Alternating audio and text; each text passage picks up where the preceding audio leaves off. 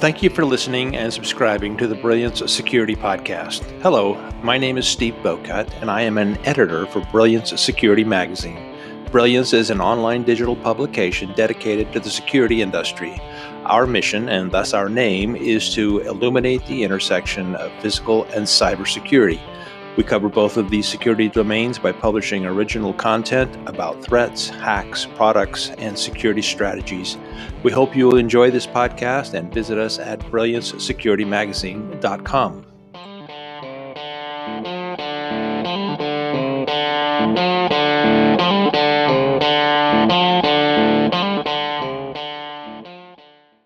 Welcome to the Brilliance Security Magazine podcast, and thank you for joining us today. We appreciate your listening. Today, we're going to be speaking with Corey Nachreiner. Corey is the Chief Security Officer at WatchGuard Technologies, and we're going to be discussing security red flags that could make an organization attractive to hackers. And Corey has a lot of expertise in this area, and I'm really looking forward to this conversation.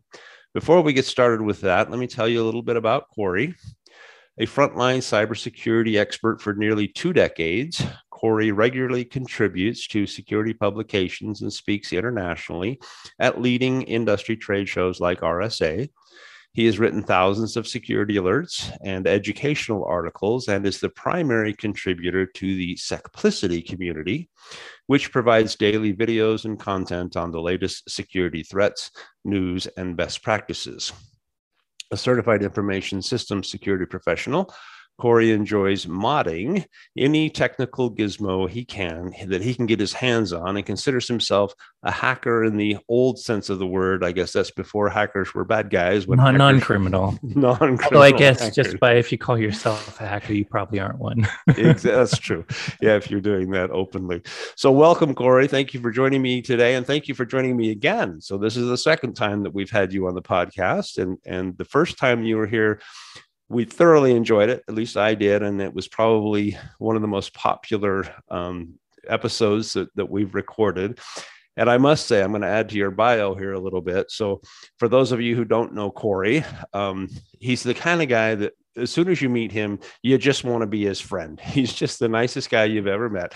Incredibly intelligent. He knows his stuff, but he's just the nicest guy in the world. In fact, I must say that after I had Corey on the show for the first time, kind of my uh, my stock in the cybersecurity cybersecurity circles that I run in kind of went up a little bit because everybody thought, oh, you know Corey. uh, I wish I knew Corey better, but I've only met him like this. But uh, he's a great guy, and we're thrilled to have him with us today. So welcome, Corey.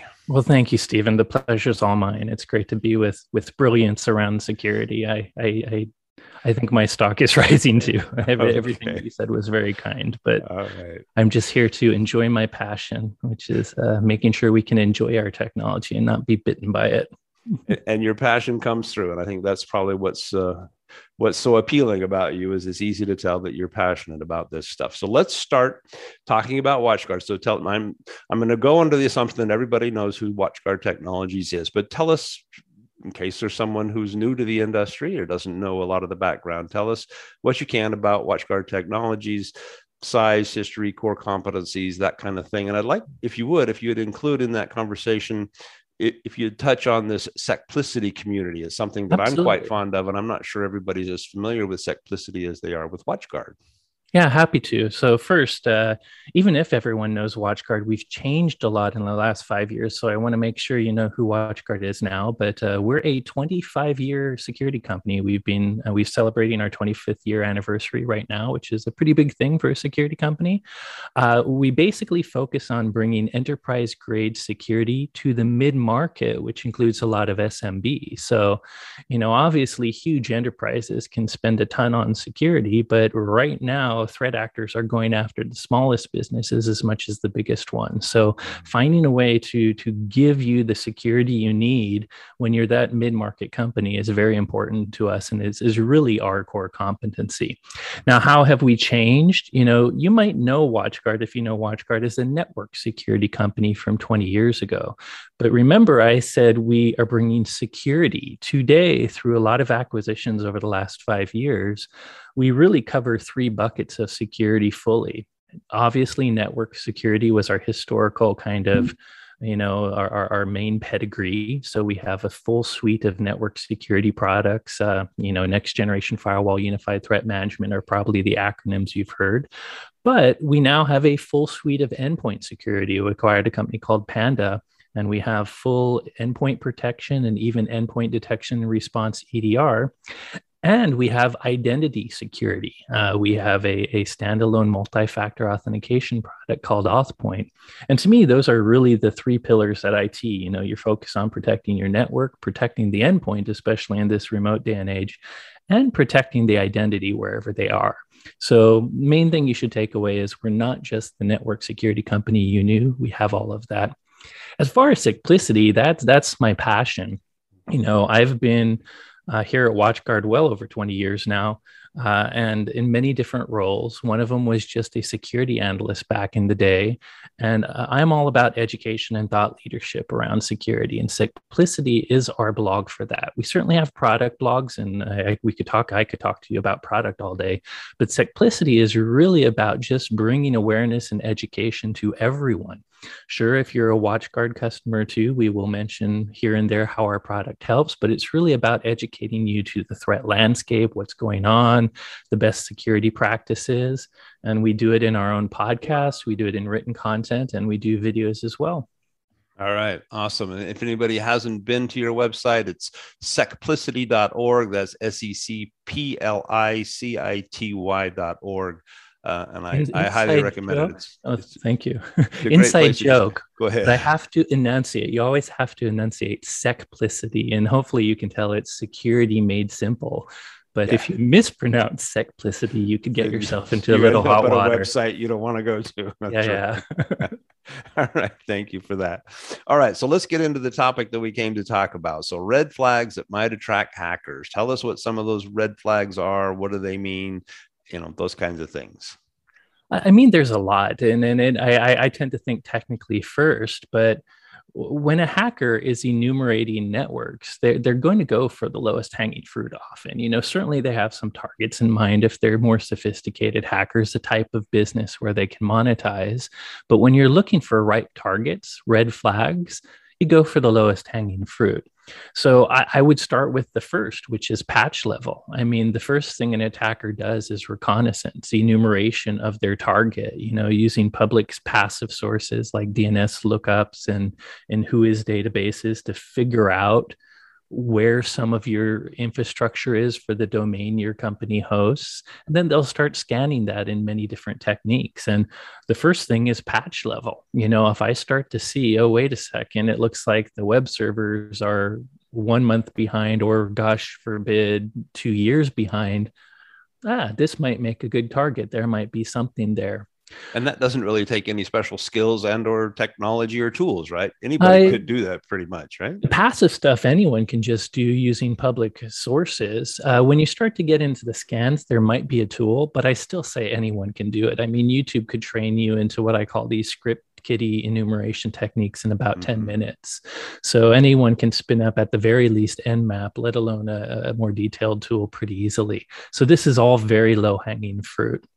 Uh, the next thing, and this may be as a result of the scan, but there's certain types of services I would look that a company is exposing. Obviously, everyone's going to have websites and email servers, and hopefully they're focusing their security there.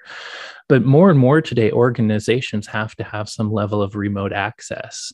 And there's good and bad ways to do that. So one of a, a red flag to me is exposed R D P servers. R D P stands for Remote Desktop Protocol. It's basically the Microsoft protocol that terminal server and, and, and their remote management tools use. And a lot of people just expose that to all of the internet, knowing that their, their technicians might be anywhere in the world when they want to connect. But to me, that's very dangerous. One, you know, I know, I think everyone knows that credentials are stolen a lot or leaked. So credentials could get you right in if you don't have M F A. Two, R D P is one of those Windows services that's really targeted by researchers and black hats alike. It has had pre-authentication vulnerabilities that give you full access just because the port is exposed. Uh, you probably remember WannaCry ransom, or actually, I'm sorry, not WannaCry. That was a different S M B uh, exploit, but uh, Blue, Eternal Blue, I believe, is the one Actually, I'm thinking BlueKeep is the R D P vulnerability that basically, if you exposed it, you would pop right in. So I, I don't, if, if I'm an attacker and I see exposed R D P, I'm happy. To some extent, I might look for V P N. We might talk about V P N later as a way to protect, but V P N is another type of remote access. I'm not as happy if I see that exposed as an attacker, because it's not, it, it, it's it's made for security to some extent, but I still might probe any remote access, whether it be R D P or V P N, looking for lack of M F A, which kind of brings us to our next red flag. As I'm looking over your, your infrastructure as my potential victim, I want to see if you're just using credentials everywhere, or if you have any M F A concept, whether it's your website, whether it's remote access and all of that. And if you don't have M F A, that's attractive to me. That means that it's less bars for me to hop to get into your network. A simple credential can work. I might even be able to do a search on the dark web and find some of your employees' email addresses that have been exposed in breaches to, to get a password to log in. So that's a, you know, the third M F, uh, third flag besides remote access is V P N. And I guess other things, I mean, we could go on and on, Stephen, there's so many. Uh, but another thing I also look for is notice the focus on identity and login. When you have websites, any authentication medium you expose to the public, whether it's how your customers log into your website to get their identity or how your employees use that remote access to log in, I'm also going to look for some sort of login throttling. I might purposely, from a, a protected proxied I P, try to fail at a number of logins really quickly to see what happens. Like I might do twelve logins I know are going to be bad, looking to see what happens after that tenth login. If suddenly I did get a different message from your website where my account is locked out, that's login throttling. That's a protection to kind of prevent brute forcing of login. So while brute forcing is kind of an old school and simple and, and, and frankly uh, a noisy technique, Uh, when you have authentication and you don't have throttling, it's still quite an effective one. Wow. Okay. Uh, if we back up just a little, I was curious when you were talking about the M F A. So, are there? How does the how does the the uh, the bad guy? How does he determine whether you've got M F A? Um, you, usually, for th- usually for that stage, there, there can be sometimes indicators and headers and, and what you know when it's a website. If it's a V P N or R D P, you have to kind of get to the stage where you have a stolen credential.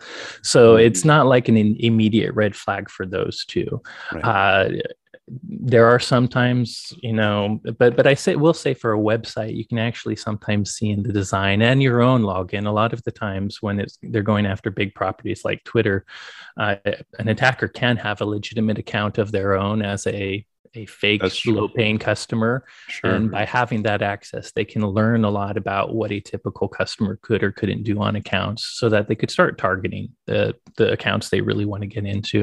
Yeah. For V P N and R D P, though, it is quite quite a bit harder. I'm not sure if there's any header exposure that tells if M F A is coming until you get to it. So for that, you know, it's as they found you'd have remote access, the first thing I would do as a threat actor would find some known leak credentials for domain addresses. Again, search for my email on something like "Have I Been Pwned," and you will have you'll find yeah, leak. We, we all have exactly. Yeah. News is none of those are relevant. I follow yeah. leaks. I change my passwords and I enable M F A. Right. But my point is, if I saw an exposed R D P as an attacker, I would probably go and search that domain name from all these leak databases. Try a few of the passwords. And if you're lucky enough to stumble on something that is still active and works, that would get you to the point where you'd figure out, oh, wait, they're asking for something else, or they're not. I'm yeah. I'm in. Yeah. My first red flag got me in. that is, that is interesting. And I don't know that I've actually thought about that. That, you know, we've we've all got passwords and and login credentials that we know have been exposed, so we've changed them, and that's great. But those can still be used to learn. Um, a threat actor could take that information and learn more about us, learn more about the sites that we go to, the, the security precautions that are in place for the, for the places that we go. And I suspect not everyone is like us. Not everyone realizes how many of the breaches we've been in, like Adobe or LinkedIn, and have really changed. So I think you might be surprised how many that are even in public leak databases that are still credentials that work. Although I will say smart companies nowadays, they force their users, you know, it's no longer you should change your password after they have a breach. They kind of reset the account to have a change on the next login, which is good for them to do that if they do have a, a password breach leak. Yeah. Okay. So uh, the net, this conversation begs the question, what do we do uh, to protect ourselves from being the, the next cyber victim? But before we get there, we're going to take a short break. So hang with us and we'll be right back.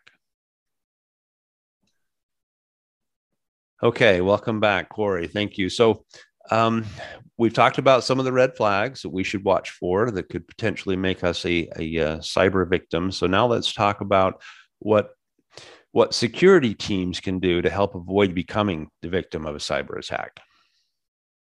Sounds good. And, and really the, the beauty of all these red flags is by definition, they're low hanging fruit. So they're easy stuff. The, to me, that means one oh one security practices covers a lot of them. Uh, but before we just repeat the one oh one security practice, I think a lot of you know, I'm going to give you the first thing you can do, which may not be one oh one, but I think it is just become the hacker yourself. I mean, one of the things a security team should do is a little red teaming of their own. Mm. Obviously, you need to have the right talent, the right people at your organization that have these skills.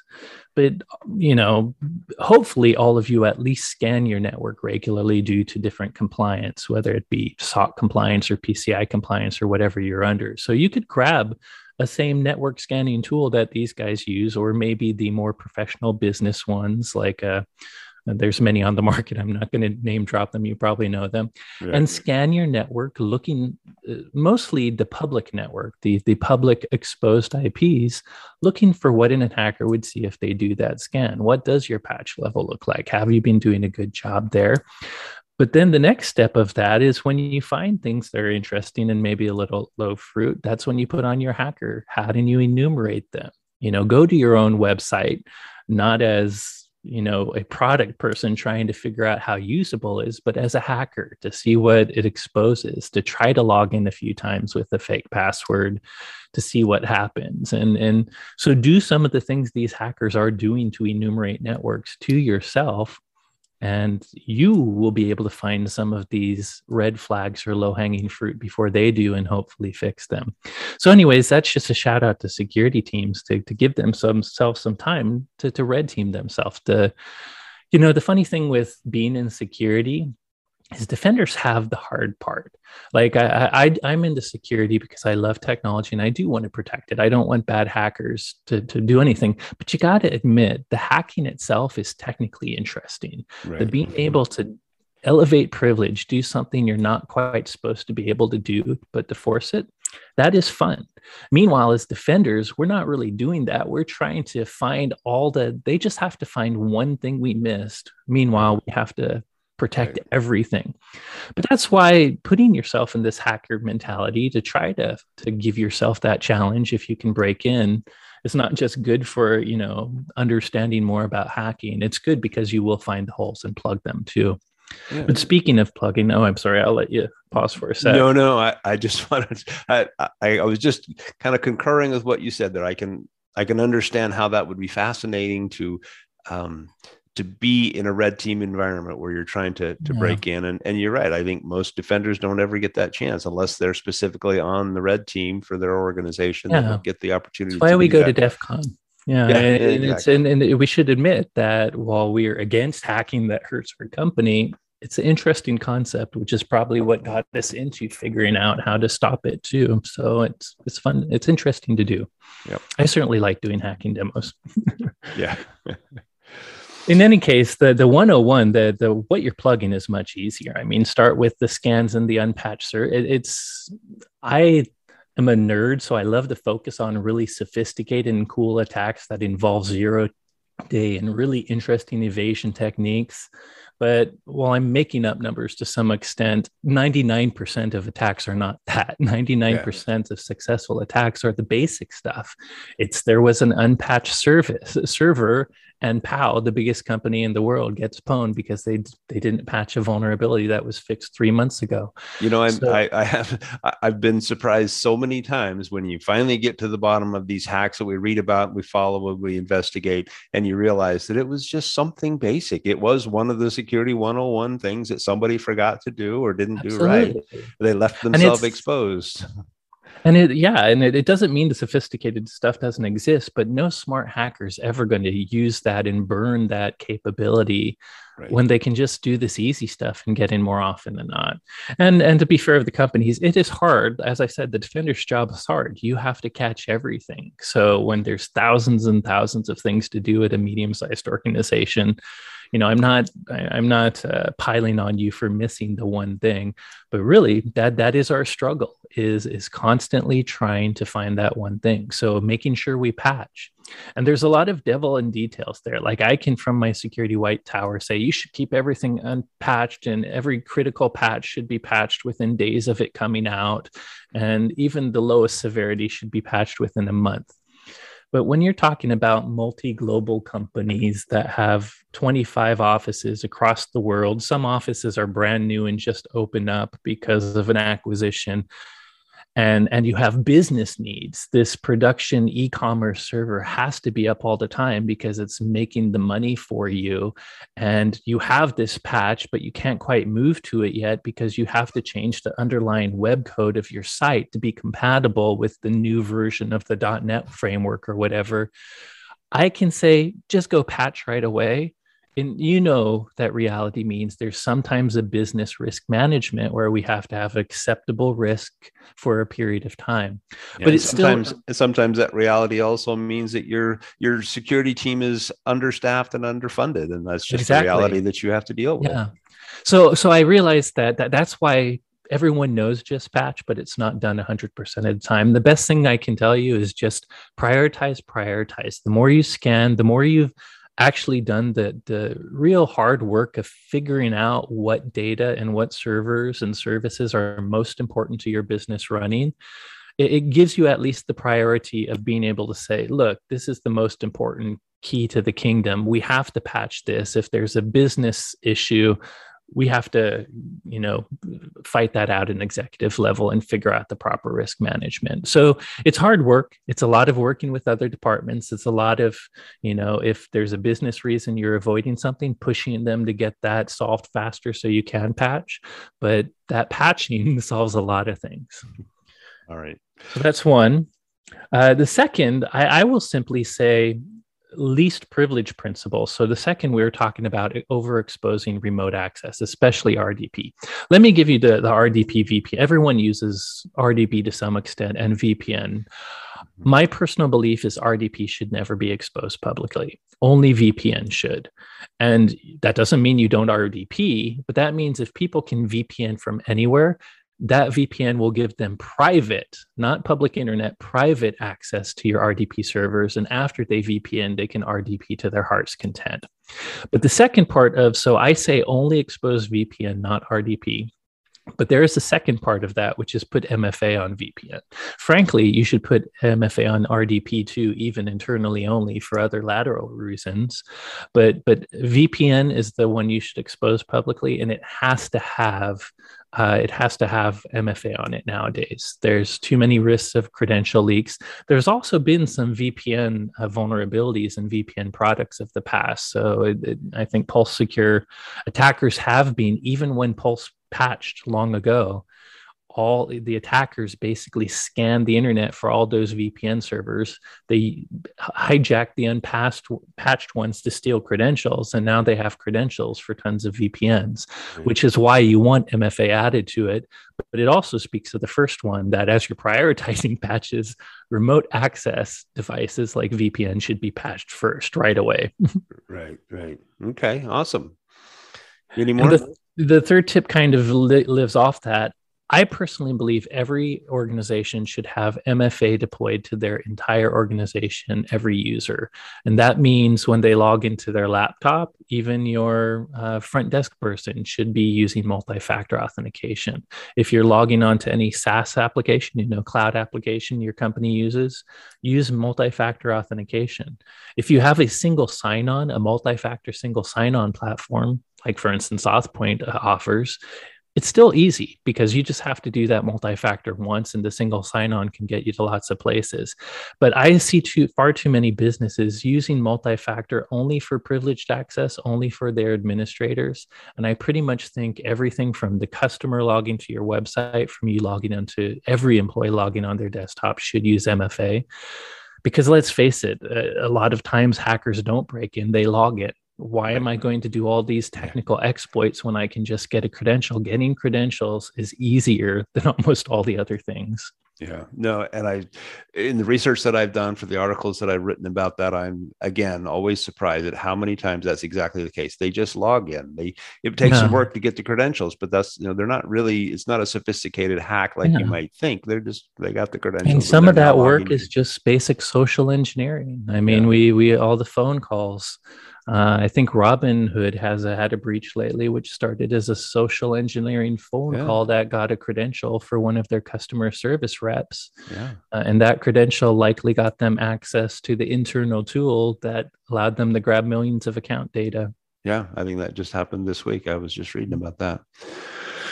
All right. Well, we've probably used up uh, the bulk of our time. Before we leave, I do like to leave with kind of an open-ended question for those. So you can kind of answer the questions that I may have failed to ask. So what does our audience, what else does our audience need to know about either WatchGuard Technologies or about these red flags and what they can do to prevent from being a, a victim?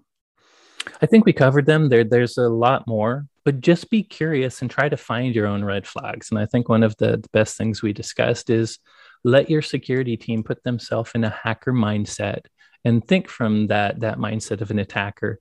And you'll find your own red flags if you sit there and poke at your network with those fresh eyes. So, you know, you can do this, you, you can do this yourself. You can figure out what your, your specific red flags are just by letting yourself think like an attacker and, and, and, and do some red teaming on your own network, of course, under controlled conditions. Sure. Awesome. All right. Well, thank you. Again, I really enjoyed our conversation. Thank you so much, Corey, for being with us today. And a big thanks to our listeners for being with us. Please remember to like and subscribe if you find this podcast interesting. And join us next time for another episode of the Brilliance Security Magazine podcast.